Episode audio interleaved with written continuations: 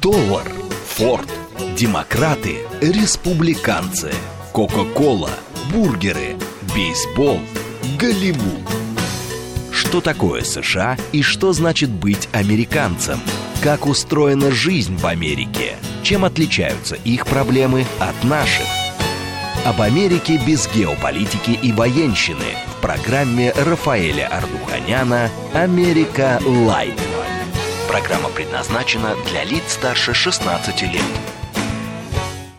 Добрый вечер, уважаемые радиослушатели. Радиостанция «Говорит Москва», передача «Америка Лайт». Меня зовут Рафаэль Ардуханян, и автор ведущей этой передачи. Сегодня мы с вами, как я и анонсировал в утром, поговорим о событии, которое имело трагические последствия для нашей страны. Это сто лет тому назад а, был совершенно страшный голод. Голод в Поволжье, это уже такое нарицательное даже название, вот, когда очень много погибло людей. Но мы с вами будем это рассматривать в контексте все-таки нашей тематики, американской тематики. Сегодня мы с вами поговорим о том, а, какая помощь была оказана в то время, что это была за помощь, и, так сказать, э, попытаемся разобраться в этом историческом событии, попытаемся детально посмотреть, тем более э, у нас сегодня в гостях ведущий российский историк Евгений Юрьевич Спицын. Евгений Юрьевич, добрый вечер. Добрый вечер, здравствуйте. Да, прежде всего, знаю ваше занятое расписание, спасибо, что вы нашли время. Евгений Ильич, если позволите, я сразу хотел бы вот уточнить одну вещь, потому что, готовясь к передаче, я очень много, так сказать, еще помимо всего прочего уже посмотрел. Для нашего поколения, согласитесь, это «Голодающий по Волжье», это уже нарицательное такое им, на имя, как «Варфоломеевская ночь», вот, как «Медный бун», допустим, да, мы это все уже знаем, конечно. Скажите, пожалуйста, это действительно было событие, которое имело э, очень трагические последствия для нашей страны. Как вы думаете, что послужило причиной все-таки такого массового голода 1921-1923 годов? А, ну, вы знаете, это амальгама, то есть там э, было намешано всего. А, ну, во-первых, мне кажется, что основы этого голода были заложены еще в годы Первой мировой войны. Угу. Почему? Потому что произошло значительное сокращение посевных площадей раз – Дальше произошло значительное сокращение населения российской деревни, ведь миллионы э, крестьян вынуждены были одеть э, солдатские шинели и уйти на фронт. Угу. Дальше. Многие из них погибли или стали калеками. То есть они просто были не в состоянии, кто выжил, обрабатывать землю. Дальше. В армию э, реквизировали огромное количество рабочего скота, прежде всего, конечно, лошадей. Ну и так далее, и так далее плюс общий упадок экономического развития страны в годы гражданской войны. Я просто напомню, что к моменту окончания гражданской войны, вы только вдумайтесь в эти цифры, промышленный потенциал уже советской России составлял всего 4% от промышленного потенциала царской России до военного периода, а э, количество реально обрабатываемой посевной площади 20% от того, что обрабатывалось э, до Первой мировой войны. Вот это основные причины, конечно, этого голода. Ну и плюс э, э, тяжелая демографическая ситуация, поскольку по оценкам наиболее адекватных историков в годы гражданской войны Россия потеряла от 12 до 15 миллионов человек. Это оценки давал Юрий Александрович Поляков. Это один из наиболее крупных специалистов по этой теме – академик, э, который занимался ей более 30 лет. Вот э, уже в 90-е годы он опубликовал такую итоговую, что ли, свою работу, э, как раз вот э, по истории э, советской России э, после окончания гражданской войны, где исследовал проблему народонаселения, территорий, ну и прочих аспектов этого вопроса. И вот он там представил эти цифры. Причем я замечу, что на полях гражданской войны, собственно говоря, погибло порядка 1 миллиона 200 тысяч человек. Все остальные жертвы гражданской войны – это голод и болезни. Евгений Ильич, если, поправьте, если я не прав, вы назвали цифру порядка 10-15 миллионов. Это при населении тогдашнем 130 миллионов России? Нет, нет, побольше было население России, было чуть больше. Но даже если бы было, условно говоря, 200 миллионов, угу. так, гигантские потери, 12-15 миллионов человек. Ну да. Вы, да. Скажите, продразверстка сыграла свою роль в этом? Нет. Вот это заблуждение. Вот я читаю постоянно, вот я очень хорошо что спросил, это постоянно говорится о том, что, значит, э, вооруженные комиссары э, вырывали хлеб у детей, э, значит, семей, так сказать, пускали, так сказать, их там, обрекали на голодную смерть, забирали там и прочее, прочее. Расскажите, пожалуйста, что здесь правда, что вымысел? Нет, ну это абсолютный вымысел и ложь, причем сознательная ложь. Во-первых, начнем с того, что продразверстку вели не большевики а вело царское правительство. Да, да, да, это мало кто знает. Да, это первое. Второе, надо иметь в виду, что подобные меры предпринимались во всех воюющих странах, прежде всего в Германии. Кстати, по самым скромным оценкам, еще в период Первой мировой войны Германии от голода скончалось более 700 тысяч человек. Это прямые жертвы голода. А, дальше. Временное правительство не отменяло продразверстку. И большевики просто в тех условиях вынуждены были сохранить продразверстку. И здесь я полностью согласен с мнением нашего выдающегося ученого э, Сергея Георгиевича Кармурзы, который mm-hmm. одной из своих работ, посвященной гражданской войне, совершенно верно отметил один из важнейших постулатов, что продразверстка и продпойти наоборот спасли десятки миллионов жизней поскольку это было гарантированное снабжение и городского, и сельского населения продпайком. Если бы этой продразверстки не было бы, то количество жертв гражданской войны было бы значительно больше. Другое дело, что сама продразверстка, конечно, била по интересам, а, ну, прежде всего по коммерческим интересам определенной части крестьянства. Причем заметим, что главным образом кулачество, поскольку товарное зерно – Э, производилось главным образом э, в кулацких хозяйствах. Э, середняк, а уж тем более бедняк, производил только то, что потреблял сам. Он не обслуживал ни внешний, ни тем более внутренний рынок. И, Евгений еще одна цифра. Я знаю, что вы очень аккуратны с этим, и я поэтому обращаюсь к вам. Я, значит, могу сослаться на источники. По разным оценкам, вот во время этого голода, который охватил, кстати, не только по Волжье, а, насколько я знаю, это от Крыма до Сибири было. Это было, так сказать, а? да, это был достаточно, так сказать, огромный регион. Пять миллионов человек погибло от голода. Это, как вы думаете, это реальная цифра? Я думаю, что да. 5 что это реальные человек. цифры. Хотя надо иметь в виду, что никто, конечно, реальных подсчетах тогда не, не делал. делал. Да, не делал. Не делал, конечно. И потом надо иметь в виду, что помимо голода в стране еще и бушевал тиф. Тиф. А, да. и, вот, а, и вот какое количество а, было жертв а, этого страшного заболевания, тоже трудно сказать. То есть здесь, условно говоря, одно наложилось на другое. Поэтому и такие большие жертвы. Ясно. Значит, Евгеньевич, давайте мы теперь тогда поближе, у нас все-таки американская тематика, да, 21 год, Максим Горький, пользуясь своей известностью мировой, пролетарский писатель, обращается, значит, э, за помощью, обращается к международному сообществу, как бы мы сейчас сказали. Самые первые отклик, откликнулись американцы, как ни странно. Председатель комиссии, значит, сразу моментально, значит, создается комиссия, вот, возглавляет ее будущий президент Гувер. 25 июля направляет открытое письмо где, так сказать, уже условия говорится, на каких условиях американская миссия, она называла, значит, АРА, American Relief Association, значит, это по, вот, так сказать, по обеспечению, и они, значит, ставят условия того, что они, э, подразделения этой организации, будут иметь автономный статус там, у нас на территории России.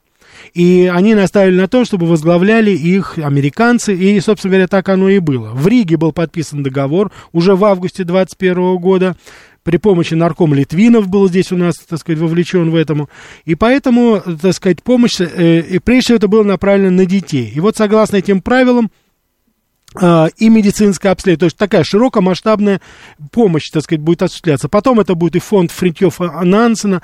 Скажите, пожалуйста, это была помощь только России? Или это была, так сказать, все-таки какая-то программа, которая рассчитана была на послевоенную, скажем так, Европу? помощь вот этого всего? Или это была такая узкая программа по России, у которой были еще, может быть, такие какие-то, скажем так, просто это э, побочные эффекты, которые потом стали вырисовываться уже во время работы этой организации на территории Советской России? Вы знаете, Гувер, э, он, собственно говоря, э, к организации помощи непосредственно России имел ну, довольно опосредованное отношение. Угу. Надо просто напомнить, что э, закон о помощи голодающей Европе э, был принят еще в начале 1919 года. Сначала Палата представителей в январе, а затем и Сенат США в феврале э, приняли этот закон. То есть о Советской России тогда вообще речи не шло. Угу. Главным образом речь шла о тех европейских странах, которые входили в Антанту. И потом эта помощь уже будет после окончания э, Первой мировой войны э, распространена и на страны четвертного блока, то есть на Германию. Угу. Э, Австро-Венгрия, Турция. Да, да, да, да, да, да, да. Угу. Вот. А то, что касается Советской России, то действительно отправной точкой стало вот то самое письмо или обращение Горького а, от 25 июля 1921 года, и затем ответное письмо Гувера, который выдвинул вот те самые условия оказания этой помощи, о которой вы только что сказали. А, теперь то, что касается договора. Действительно был подписан договор, а, подписывал его, я поправлю вас в данном случае, не нарком, иностранных дел а, РСФСР, тогда еще Советского Союза не было, а заместитель наркома Максим Максимович Литвинов, Валах.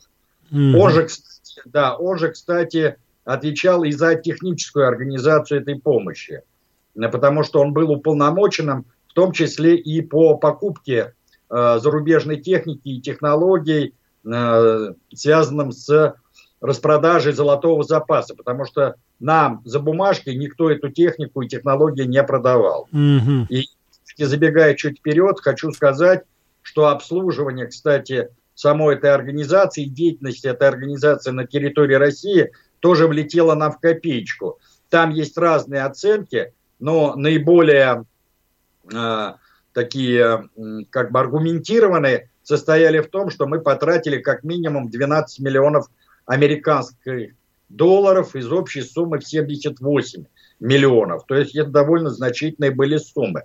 Поскольку сотрудники этой организации, как со стороны американцев, так и главным образом э, наши э, соотечественники находились на содержании советской власти. Понимаете? Mm-hmm. Да, те же почтовые переводы, та же логистика, то есть передвижение железнодорожных составов. Это все оплачивалось за счет э, нашего бюджета, а не за счет американцев. И потом, надо иметь в виду еще одно важное обстоятельство. Когда а, американцы приняли этот закон в 2019 году, то эта организация прежде всего оказывала помощь не только европейским странам, но и колчаковскому правительству, mm-hmm. и, да, и так называемой северо-западной русской армии, которая дислоцировалась на территории Прибалтики – главным образом в Эстонии. А, значит, это был договор а, с генералом сначала Родзянко, а потом Юденичем, которые попеременно командовали этой армией. Так что советская Россия а, в данном случае оказалась последней, что называется, в очереди. И последнее замечание. Оно связано с тем, что у нас действительно существует устойчивое представление, что это был голод в Поволжье. На самом деле этим голодом были охвачены 35 губернии Российской империи, в том числе Урал и Сибирь. Кстати, мало кто знает, но Гувер-то был хорошо знаком с Россией. Он же работал на территории да. России. Да, на территории России был инженером не где-нибудь, а в современной Челябинской области. Вот. И, кстати, ну, не сказать, что неплохо, но, в общем-то, знал русский язык. Ну, в тех э, так сказать, э, размерах и масштабах, которые ему нужны были для работы на территории России. Да, и вообще Гувер, да, он сыграл свою э, э, такую персональную роль, это уж точно. Я хочу вот привести вам пример. Дело в том, что 22 декабря Конгресс, очень длительные дебаты были по поводу помощи именно Советской России. Я просто хочу напомнить нашим уважаемым радиослушателям, что тогда еще не было дипломатических отношений. Это только через 10 лет, в 1933 году, Рузвельт установит дипломатические отношения. То есть, конечно, была затруднена деятельность этой миссии. И вот Гувер ему, он убеждал антисоветских и таких консервативно настроенных конгрессменов, чтобы они приняли решение вот расширить. Вот что он говорил. Продовольствие, которое мы хотим направить в Россию, является излишком в Соединенных Штатах. Мы сейчас скармливаем молоко свиньям, сжигаем кукурузу в топках. С экономической точки зрения посылка этого продовольствия для помощи не является потерей для США. И он, в конце концов, мог убедить именно без официального вот признания этого. Так что, я думаю, спасибо надо сказать этому американцу, правда? Потому что он все-таки сыграл свою позитивную роль. Как вы думаете? Вы знаете, дело в том, что оценки тут разные. Например, тот же Максим Горький, он высоко оценивал роль Гувера.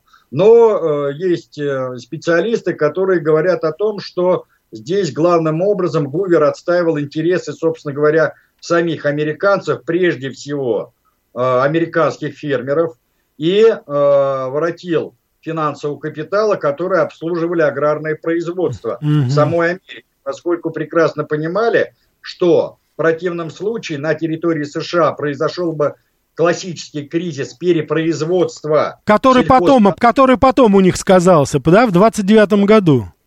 Да, да, который привел бы гораздо раньше к экономическому кризису. Поэтому здесь американцы поступили как классические буржуи, когда поставили свои выгоды и интересы выше э, каких-то иных, э, так сказать, целей и задач, но представили это дело, что они якобы оказывают бесплатную гуманитарную помощь. Но я еще раз хочу сказать, что это была далеко не бесплатная и не гуманитарная помощь. Здесь они тоже поимели, ну, как это принято у американцев, прибыль. В том числе и через организацию, например, вот тех самых чековых Э, поставок э, значит, посылок, которые посылались э, персонально на имя того или иного получателя. Причем я замечу, что чек этот стоил 10 долларов, да, да. а в России, в России он уже превращался в 20 долларов. То есть даже на этом делали навар. Там, по-моему, была такая продуктовая корзина, это э, да? мука, рис был, там сахар был, это даже одежда выдавала. Это была внушительная посылка, более 50 килограммов, понимаете? Я Там... Зна... Да. Евгений, вы знаете, я вспоминаю, потому что в 90-е годы, работая уже в Соединенных Штатах, мы там при помощи православной церкви собирали вот такие вот посылки. И многие американцы, они вспоминали, как ни странно это, это был тоже такой набор, там были эти ножки Буша знаменитые, там только они в консервированном гречку находили, потому что там никто в Америке ее не ест. Ее да, нету, да. А я, мы, многие русские, которые жили в Америке, они сказали, да вы что, это же основная еда была. Так что да, вот тогда тоже повторилась ситуация. Я вот хочу сказать, здесь э, Максим Горький, он лично адресовал Герберту Гуверу письмо с оценкой деятельности IRA, а, да, вот организация это. Он написал так, ваша помощь будет вписана в историю как уникальное гигантское свершение достойны величайшей славы и надолго останется в памяти миллионов русских, которых вы спасли от смерти. То есть, все-таки, конечно, вы знаете, Евгений Ильич, почему сейчас я вот э, эту передачу подготовил, и я очень рад, что и вы согласились. Дело в том, что мне кажется, что мы не будем уподобляться нашим американским э, партнерам, так называемым, которые ну, все уже просто, так сказать, отменяют. Все, что касается России. Ничего не дождешься, ну, никакого, так сказать, понимаете, уже даже и нашу роль там в борьбе с фашизмом, все отрицается. И я думаю, что вот это очень правильно. Как вы думаете, что мы сейчас, вот сто лет спустя, тем не менее вспоминаем и какие-то, ну, светлые, относительно светлые моменты в наших российско-американских отношениях? Потому что ведь, э, глядя на то, что происходит, но это уже, что называется, война-война прямо, да, невозможно уже просто даже различить, и невозможно уже даже, ну, какой-то свет в конце туннеля увидеть, хочется надеяться, что будет время, когда мы все-таки будем говорить о позитивных каких-то моментах.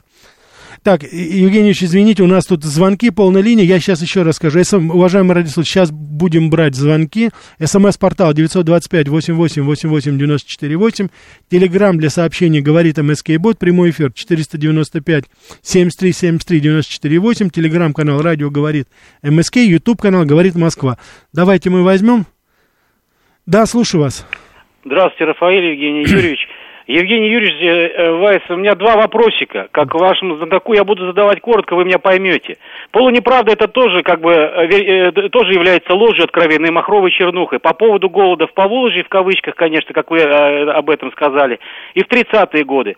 А почему не говорят о том, что советская власть боролась с так называемым с, так называемой спорыньей, которая поражала не, уже не урожайный хлеб, который собирали крестьяне и травились им, а это как бы зараза еще была со средневековья. И был даже создан орден госпитальеров по борьбе с ним, который поражал в том числе десятками тысяч населения в разных странах с 6 века по 18. Это первый вопрос. А второй вопрос. Да, американцы, может быть, нам помогли, естественно, не в убыток себе, а с большим наваром. Но почему-то не говорят, что в иностранной прессе, в том числе у себя, они паразитировали на этом, говорят, что Советская Россия довела страну после царской эпохи, которую тоже ненавидели, до голода, и демонстрируют те снимки, которые порой выдавались за, э, за э, снимки советских крестьян а порой самих своих голодающих они демонстрировали на фоне той архитектуры, которая не соответствовала советской той эпохе. Спасибо большое. Угу, да, Евгеньевич, пожалуйста.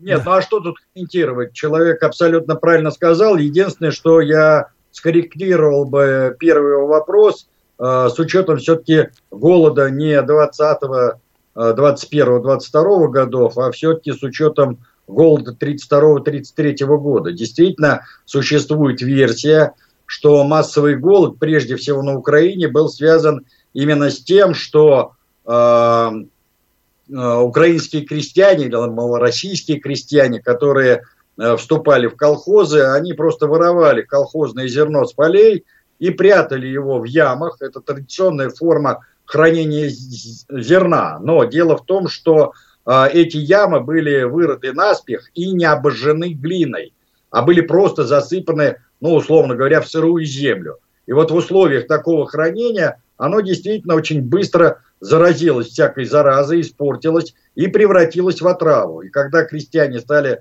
поедать это зерно, то вот тогда и началась та самая страшная эпидемия, которая вызывала общее отравление организма. Mm-hmm. Что, собственно говоря, и породило э, довольно большие масштабы э, смертности. Прежде всего на Украине и на Северном Кавказе. Вот когда это стало достоянием общественности, ну, условно говоря, было принято решение на уровне Политбюро ЦК послать в эти районы э, специальные отряды НКВД с тем, чтобы остановить вот эту эпидемию. И они действительно действовали очень жестко. Во-первых, они э, выставляли, ну, условно говоря, оцепление вокруг этих сел и даже целых районов и нещадно сжигали подобного рода зерно. А слух Тем, разносился, как будто большевики уничтожают свой собственный народ, да? Вот так это все преподносит. Естественно. Да, да, да ясно. Хорошо, Евгений, еще один возьмем до этого, до перерыва. Да, слушаю вас. А меня слушаете? Да, да, слушаем вас, пожалуйста. А, добрый вечер. Ой, очень э, замечательный у вас сегодня гость. Очень уважаю Евгения э, Юрьевича. Такой вопрос. Ну, насколько вот э, ну, мы изучали историю, нам всегда говорили, что один из факторов голода, что в 21 году, что в 33 был саботаж на железной дороге. Не выдавали вагонов, портили дорогу. То есть даже если где-то и был урожай, ну, возможность поделиться угу. хлебом, его невозможно было довести. Вот, э, Евгений Юрьевич, Спасибо, да. Вы знаете, мы сейчас просто, как говорится, э, э, наплываем на перерыв. Да, Евгений Юрьевич, после перерыва небольшого мы ответим на вопрос. Сейчас интереснейший выпуск новостей, чуть-чуть рекламы, потом продолжим что такое США и что значит быть американцем, как устроена жизнь в Америке, чем отличаются их проблемы от наших. Об Америке без геополитики и военщины в программе Рафаэля Ардуханяна «Америка. Light». Добрый вечер еще раз, уважаемые радиослушатели. Радиостанция «Говорит Москва», передача «Америка Лайт». С вами Рафаэль Ардуханян и ведущий историк Э, России, без всякого преувеличения, это говорю Евгений Юрьевич Спицын. Евгений Юрьевич, еще раз добрый вечер. Да, Евге... да, Евгеньевич, вопрос был по поводу саботажа на железной дороге. Значит, давайте начнем с того, что, во-первых, э, тогда еще, по сути дела, э, только-только отменили политику военного коммунизма и перешли к НЭПу. И только-только восстанавливалась свобода товарооборота. Причем э, изначально на местном уровне. И только потом на общероссийском уровне. Поэтому так сказать, передвижение, условно говоря, продовольствия, прежде всего зерна, было затруднено по объективным... Евгеньевич, извините, пожалуйста, просто по памяти, так сказать, по-моему, 10-й съезд это был, да, партии ВКПБ, а. 21 год, когда курс на новую экономическую политику, да, был взят? Да, аб- абсолютно То есть правильно. это вот в самый разгар голода этого, да, вот? Да. Ну, кстати, этот, этот, кстати, этот голод, он стал из одной из причин перехода к новой экономической а, политике. Вот, да все, да. В том числе. И второй вопрос, который задала женщина, связанный с саботажем на железных дорогах. Я бы здесь ее поправил э, в том э, смысле, что тогда железнодорожный транспорт, по сути дела, был разрушен. Были разрушены железные дороги, был практически уничтожен весь паровозный парк, mm-hmm. поскольку, кстати, основные э, боестолкновения шли как раз вдоль железных дорог ну, в, условиях, да. в условиях России. Кстати, не случайно в апреле 1921 года народным комиссаром путей сообщений, знаете, кто был назначен? Феликс Эдмундович наш, Дзержинский. Феликс. Эдмундович. И я вот сейчас... Да, пожалуйста, Евгеньевич.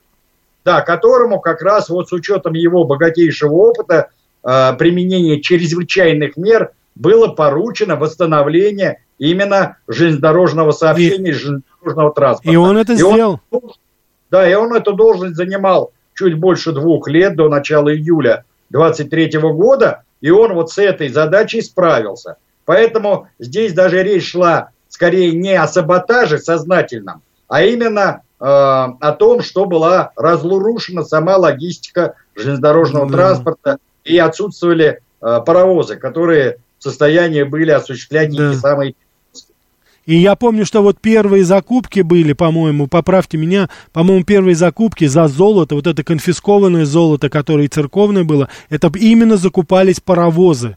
И Швеция, да, и Германия, прежде абсолютно, всего. Абсолютно правильно, причем этой работой непосредственно руководил э, тот самый Максим Максимович Литвинов, которого мы как раз упоминали. И это, кстати, лишний раз опровергает все байки и домыслы наших теребожников – который утверждает, что якобы большевики непонятно куда потратили золотой запас России. Да. А, основная часть золотого запаса России, которым владели большевики, как раз пошли на оплату и покупку вот тех самых паровозов действительно в Швеции и э, в некоторых других странах. Да, и я вот по памяти помню, что а вот как раз э, тот не э, преснопамятный белочешский корпус, который захватил часть золотого запаса, и который, кстати, вот как вы и говорили, он же по всей Трансибу прямо вытянулся, он же его оккупировал фактически. Да. Ну вот, и потом, так сказать, был замешан в том, что и Колчака сдал большевикам это, и с этим запасом с, с, слинял. Говорят, они неплохие банки организовали в Праге на эти деньги, и часть денег потом еще и в Лондон ушла, то есть, ну, это отдельная уже, конечно, история, но это вот к вопросу... Да, и к вопросу о том, что кто-то выживал, боролся за то, чтобы каждый кусок хлеба и, так сказать, закупал и тратил это, а кто-то себе, как говорится, кому война, кому мать родная была на тот момент. Значит, так, да, хорошо, да, да. давайте мы еще возьмем. Да, слушаю вас. Да, спасибо за передачу. Угу. Э, ну, материала очень много, но уже прошло сто лет, но архивы, в общем-то, до сих пор засекречены, и толком в них э, разобраться все-таки квакеры, хотелось бы услышать от вас, э, какое участие они принимали, как много помогли, как они сильно нажились на этом, возможно, угу. и вообще что-то о квакерах. Э. И еще буквально два слова. Ведь э, в 32-33 году, да, секундочку, вот смотрите, на, в Крыму и в тех южных районах, где еще гражданская война фактически продолжалась, у них почему-то голода этого абсолютно не было. Э, и хотелось бы узнать, почему. Угу. И вот еще один момент. Э, Все-таки, э, ну хорошо, 33 32-33 не будем вспоминать, но вот в 46-м году был небольшой голод. Как вы считаете, все-таки, когда э, уже к июню 41 -го года э, были очищены э, все амбары наши и э, там передано, так сказать, продано э, наше зерно, а урожай уже фактически на Украине, там, э, э в Белоруссии и южных э, э, Российской Федерации был собран немцами, за счет чего же мы кормили свою армию, и, э, в общем-то... Все, народ, я понял, простите, очень много вопросов, очень много. Евгений Юрьевич, что вы думаете по этому поводу? И 46-й год здесь вспомнили, и Квакеров что-нибудь можете сказать? Слушайте, ну здесь такая э, масса вопросов, что и... И я, признаться, не понял, как в 46-м году немцы там собрали урожай в 45-м году. По-моему, нет, 40... нет, он, угу. он говорил про 41 год, но это заблуждение, прямо скажем. То, что значит, касается голода 46 -го года, э, действительно был голод во многом связанный с климатическими аномалиями. Э, в европейской части России была страшная засуха, кстати, именно это обстоятельство и подвигло Сталина выступить с инициативой э, разработки и принятия э, плана преобразования природы, вот этого великого плана преобразования природы, да. который предусматривал, во-первых, строительство лесозащитных полос, которые бы оберегали вот эти южные черноземы от суховеев, а с другой стороны строительство десятка тысяч, я не оговорился, десятка тысяч водоемов – и создание целостной оросительной системы на э, огромной территории юга э, и РСФСР, и э, Украины, то есть основных зернопроизводящих регионов Хорошо, страны. А да. Сибирь, например, в 1946 году, напротив, была не засуха, а все лето шли проливные дожди. И вот этот вот... Совпадение именно это, да. И именно это стало причиной того, что Э, случился голод. Плюс надо учитывать, что все-таки во время войны мы потеряли не менее 20 миллионов человек, плюс 10 миллионов коллег. То есть э, население советской деревни тоже серьезно было выбито, и э, костяк все-таки э, советских колхозов и совхозов э, составляли женщины и подростки. Я просто напомню еще одну э, цифру, что э, в период Великой Отечественной войны было уничтожено 73 тысячи коллективных хозяйств. Вы только вдумайтесь в эту цифру. И 65 тысяч деревень лежали в руинах. Просто да. немыслимые цифры. Понимаете? Вот это все в комплексе и сыграло ту трагическую роль в голоде 46 года. Но надо сказать, что этот голод был преодолен в кратчайшие сроки, и советская власть сделала очень серьезные выводы из этого голода. И вообще да. за историю советской власти, кстати, в отличие от царской России, было три масштабных голода. Это вот голод 21-22 годов, но на самом деле он начался в 20 году, о котором мы говорим дальше. Голод 32-33 года, масштабы которого явно преувеличены сугубо по политическим мотивам. И вот голод 46 года. То есть всего три голода – за 74 года советской власти. А в царской России такие голодухи, которые охватывали на миллионы и миллионы людей, случались с периодичностью раз в 4-5 лет. Да. Вот, кстати, наша постоянная радиослушательница Анна, она и пишет. Американская помощь, картина Айвазовского даже была раздача продовольствия, корабль помощи 1891-1892 годы. Это вот был тоже еще гораздо более масштабнее даже было.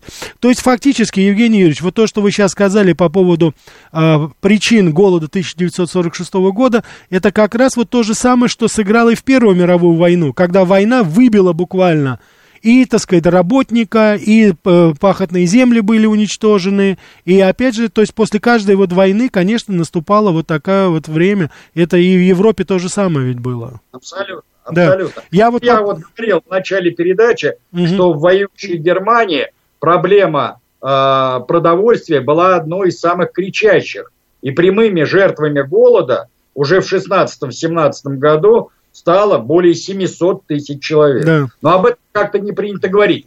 Кстати, возьмите тот же 32-33 год, опять клима климатические аномалии сыграли злую шутку не только с Советским Союзом, но с той же Польшей. В Галиции был такой же голод, как на территории Украинской ССР. В Европе то же самое, в Америке то же самое. А Это я хочу... Да. Общемировой голод. А я хочу Но... еще... Да, да, Евгеньевич. Да. Я просто хочу еще напомнить, а как раз вот в это вот 1942-43 год, когда англичане, они насильственно и совершенно целенаправленно изымали продукты в Индии, в частности в Бенгалии, и там уже цифры были от голода, это порядка 7 миллионов человек, а там варьируются цифры, но несколько миллионов человек погибло просто от того, что целенаправленно изымались продукты, ну там говорилось, там фонд армии, там еще кому-то, но население там миллионами гибло просто в Индии, но это не вспоминается как-то, да, это как-то не вспоминается. Э, Евгеньевич, я как раз нашел, у меня вот здесь информация, наш радиослушатель про квакеров спрашивал, значит, информация, э, 22 год ассоциация американская э, накормила порядка 6 миллионов человек, а американское общество квакеров, вот просто чтобы сравнение было, 265 тысяч. Вот это, так сказать, кто... Да, потом тут же здесь был Нансеновский комитет. И что вот самое интересное, это, как ни странно, то есть рабочая солидарность пролетарская, это она работала. Английские профсоюзы выделили продукты для 92 тысяч человек. И международная рабочая помощь, это вот профсоюзы тоже европейские, они 78 тысяч накормили. То же самое. Да, так. Да, да, суммарно, суммарно, кстати, э, вот эту продовольственную помощь получили порядка 11 миллионов человек. Да, из это них, существенно. Да, из них вот эта э, гуверская организация накормила порядка 6 миллионов человек.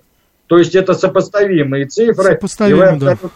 да. И вы абсолютно правы, что э, помощь голодающей России оказали многие общественные организации. Причем, я замечу, что не преследуя не только э, сугубо коммерческие цели, но и политические цели. Я в данном случае хочу привести а, коротенькое письмо Владимира Ильича Ленина а, Вячеславу Михайловичу Молотову, который был тогда секретарем ЦК и готовил все заседания Политбюро. Это письмо датировано концом августа 1921 года. Я цитирую его. Ввиду договора с американцем Гувером э, предстоит приезд американцев. Надо позаботиться о надзоре и осведомлении. Предлагая Политбюро постановить двоеточие, создать комиссию с заданием подготовить, разработать и провести через ВЧК и другие органы усиление надзора и осведомления за иностранцами. Состав комиссии, двоеточие, Молотов, Уншлих, Чечерин. Главное учесть и мобилизовать максимум знающих английский язык коммунистов для введения комиссию Гуглера и для других видов надзора и осведомления. Кстати, я хочу сказать, что чекисты действительно довольно плотно опекали, э, значит, вот эту миссию. И вот я опять-таки в доказательство хочу привести очень любопытный документ. Это, значит, начальник осведомительного отдела, иностранного отдела ВЧК Яков Залин в своей записке от 26 э, января 2022 года писал следующее. Я прошу прощения, что я ее буду цитировать, но она очень важная. Смотрите, результаты, выявленные нами путем систематического наблюдения за деятельностью АРА, заставляют в срочном порядке принять меры, которые, не мешая делать борьбу с голодом, могли бы устранить все угрожающее в этой организации интересам РСФСР. Американский персонал подобран большей частью из военных и разведчиков, из коих многие знают русский язык и были в России либо в дореволюционное время, либо в белогвардейских армиях Колчака, Деникина, Юденича и в польской армии. Американцы не скрывают своей ненависти к советской власти, антисоветской агитации в беседах с крестьянами, доктором Гайдером, ну и так далее, и так далее. Уничтожение портретов Ленина и Троцкого, ну и так далее, и так далее. А, многие представители этой миссии занимаются шпионажем, организуя и раскидывая широкую сеть по всей России. АРА проявляет тенденцию к все большему и большему распространению, стараясь охватить всю территорию РСФСР сплошным кольцом по окраинам и границам. И в скобочках перечисляются э, территории и города, в частности Петроград, Витебск, Минск, Гомель, Повсеместно, Оренбург, да. Так далее. 35, всего... 35 губерний отделения они открыли там. Да. Я вот у меня есть информация. 35, то есть фактически вся европейская часть. Да, и последнее. Из всего вышеуказанного можно сделать лишь тот вывод, что вне зависимости от субъективных желаний ара объективно создает на случай внутреннего восстания опорные пункты для контрреволюции как в идейном, так и в материальном отношении. Вы знаете, Понимаете? Евгений Юрьевич, вы сейчас читали, а я подумал, что же в 90-е годы, когда эти гарвардские мальчики к нам приехали, что же не нашелся у нас человек, который за ними бы последил? Может быть, у ну, нас да. тогда поменьше было бы чубайсов? Слушайте, еще один любопытный документ, э, значит, тоже один из чекистов докладывал своему руководству, что наблюдение за работой русского отделения АРА в продолжении нескольких месяцев дали возможность ГПУ, то есть главному политическому управлению, э, установить истинный характер ее деятельности. В настоящее время из имеющихся в распоряжении ГПУ материалов видно, что помимо помощи голодающим, в России АРА преследует другие цели, ничего общего не имеющие с гуманитарными идеями и филантропией. Личный состав сотрудников АРА, приехавших из Америки в Россию, вербовался при участии консервативных патриотических американских клубов и под влиянием бывшего русского консула Соединенных Штатов Америки Бахметьева. Кроме того, все сотрудники АРА фильтровались ГАем видным работником э, европейской конторы АРА в Лондоне, э, ну и так далее, и так далее. Ясно, То есть, да. Угу. Эта организация, еще помимо всего прочего, выполняла и сугубо разведные функции. Более того, они ведь из числа наиболее образованных крестьян э, формировали шпионскую сеть на территории России. И знаете, чем интересовались? Всем. Например, количеством э, крупного рогатого скота, то есть получали Это стратегическая информация, да. да. То есть э, те, э, количеством площадей, которые засевались разными сельхозкультурами, ну и так далее, и так далее. Ясно. То Евгений есть, угу, да, давайте возьмем сейчас еще, у нас полная линия. Да, слушаю вас. Добрый вечер. Алло. Да, да. А, да, здравствуйте, Евгений Юрьевич.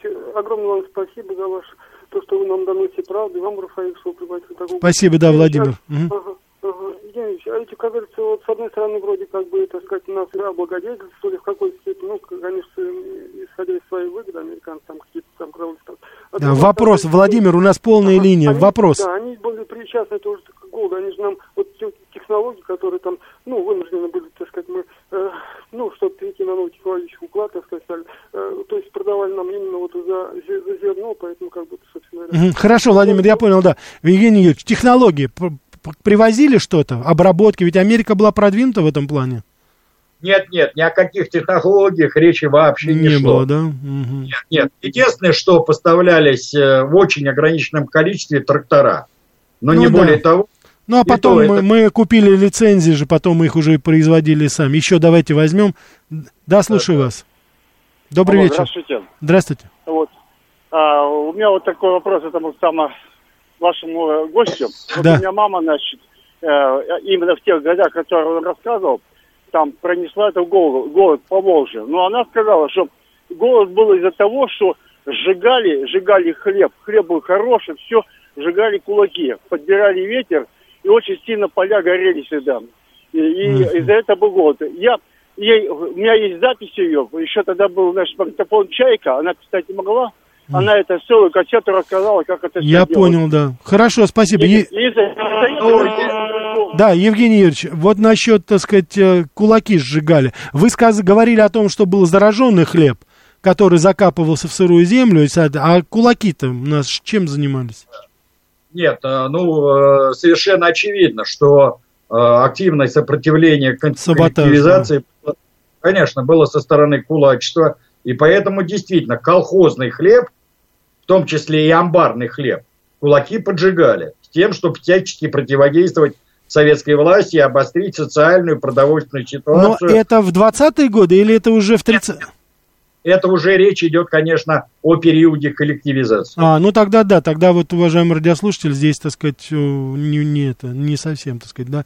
Сейчас еще давайте возьмем. Да, слушаю вас. А у меня вопрос к вашему гостю. Пожалуйста. А, В связи с тем, что он сказал ранее, а, как он может оценить работу, работу э, иностранных компаний, которые присутствовали в России, такие как PricewaterhouseCoopers? Что их деятельность сейчас, про- происходит ли она снова, изменив имя? Вы имеете в виду Pricewaterhouse работа сейчас или в то время? Сейчас она просто сменила имя, но она также проводит аудит всего, каждой коробки. А, я понял, да. Хорошо, я понял вас, да. Евгеньевич, давайте перекинем мосток в наше время, сто лет прошло. А компании, которые у нас сейчас здесь работают, они-то у нас не занимаются тем же самым случайно? Я думаю, что занимаются. Слушайте, вот, кстати, в связи с этим вопросом я хочу вспомнить такую организацию, как ИМКО. Э, Наверняка кто-то знает о существовании этой организации. Это так называемая ассоциация молодых э, христиан. А, Кстати, потом э, э, за Это рубежами- Y- YMCA, да, вот это знаменитое их, да? Да, да, да, Да, да. да, да. мгм. Затем уже за рубежами нашей Родины, кстати, из числа э, иммигрантов, русских иммигрантов, будет создана дочерняя структура под названием «Имка Пресс», Мгм. которая будет играть огромную негативную роль в расшатывании э, нашей государственной и нашей идеологии. Кстати, именно у Имка Пресс до сих пор э, эксклюзивные права на издание, знаете, чьих произведений? Чьих? Солженицына. Ну, понятно, да. Но я могу привести пример из своей практики. У нас здесь работает такая компания Going. Going, это значит, она канадская такая у нас, я с ней имел с ней некоторые, так сказать, такие договорные отношения, выполнял определенную работу, связанную с английским языком. А они контролируют рынок патентов у нас здесь. Шикарный офис в центре Москвы. Я видел этих эмиссаров, которые приезжают, наняли здесь наших, как говорится, ребят, чувствуют себя прекрасно, во главе канадцы стоят, так сказать, и передают всю информацию, и еще за патентами следят, как бы мы здесь не хулиганили. Ничего, процветают, все уже 20 с лишним лет здесь. Да, я больше хочу сказать, например, та же Имка Пресс, Мгм. вернее, сначала Имка, да, принимала самое активное участие в организации того самого чехословацкого мятежа, с которого, собственно говоря, и началась широкомасштабная гражданская война. У них в каждом составе, железнодорожном составе, был отдельный вагон с их сотрудниками. Вот делайте отсюда выводы, понимаете? Да, да, это все у нас братья-славяне чехи, да, у нас так вот. Таким А это были, это были сотрудники ИМКа, американцы. А потом постепенно, да, шла вербовка и создание дочерних структур. Ясно. Кстати, э, в Европе именно на территории Чехословакии была создана первоначально первая дочерняя организация Инки Пресс. Ясно, да. Так что- Давайте еще, может быть, успеем взять. Да, слушаю вас. Добрый Алло. вечер. Да-да, слушают вас. Добрый день, спасибо, отличная передача, очень интересно, Рафаэль. Запишите телефон звонившего вот с кассеты, очень интересно было послушать воспоминания о том времени. А, хорошо, спасибо, но вряд ли это сейчас у нас, так сказать, получится уже. Уважаемые радиослушатели, наша информация, сбрасываю ваши звонки, извините, наша передача подходит к отцу. Евгеньевич, большое вам спасибо. Я думаю, будет уместно сказать, что, конечно же, многие люди помогали от души, убежден в этом, и мы им спасибо всегда, мы им будем благодарны. Безусловно, это все было не все так просто, и вы очень хорошо, по-моему, сегодня это показали. Но вот именно в наше время мы хотим вспомнить и сказать спасибо тем американцам, которые приходили к нам на помощь в нужное время и вовремя. Ну, как говорится, будем и судить, и будем, как говорится, и жаловать, да? Будем э, и, так сказать, хвалить. Так что у нас, как говорится, стараемся объективно все-таки это делать. И искренне мы будем надеяться, что все-таки наступят лучшие времена в российско-американских отношениях. А пока всего вам самого доброго. Евгеньевич, еще раз вам спасибо. Спасибо вам и нашим уважаемым зрителям и слушателям. Да, до свидания.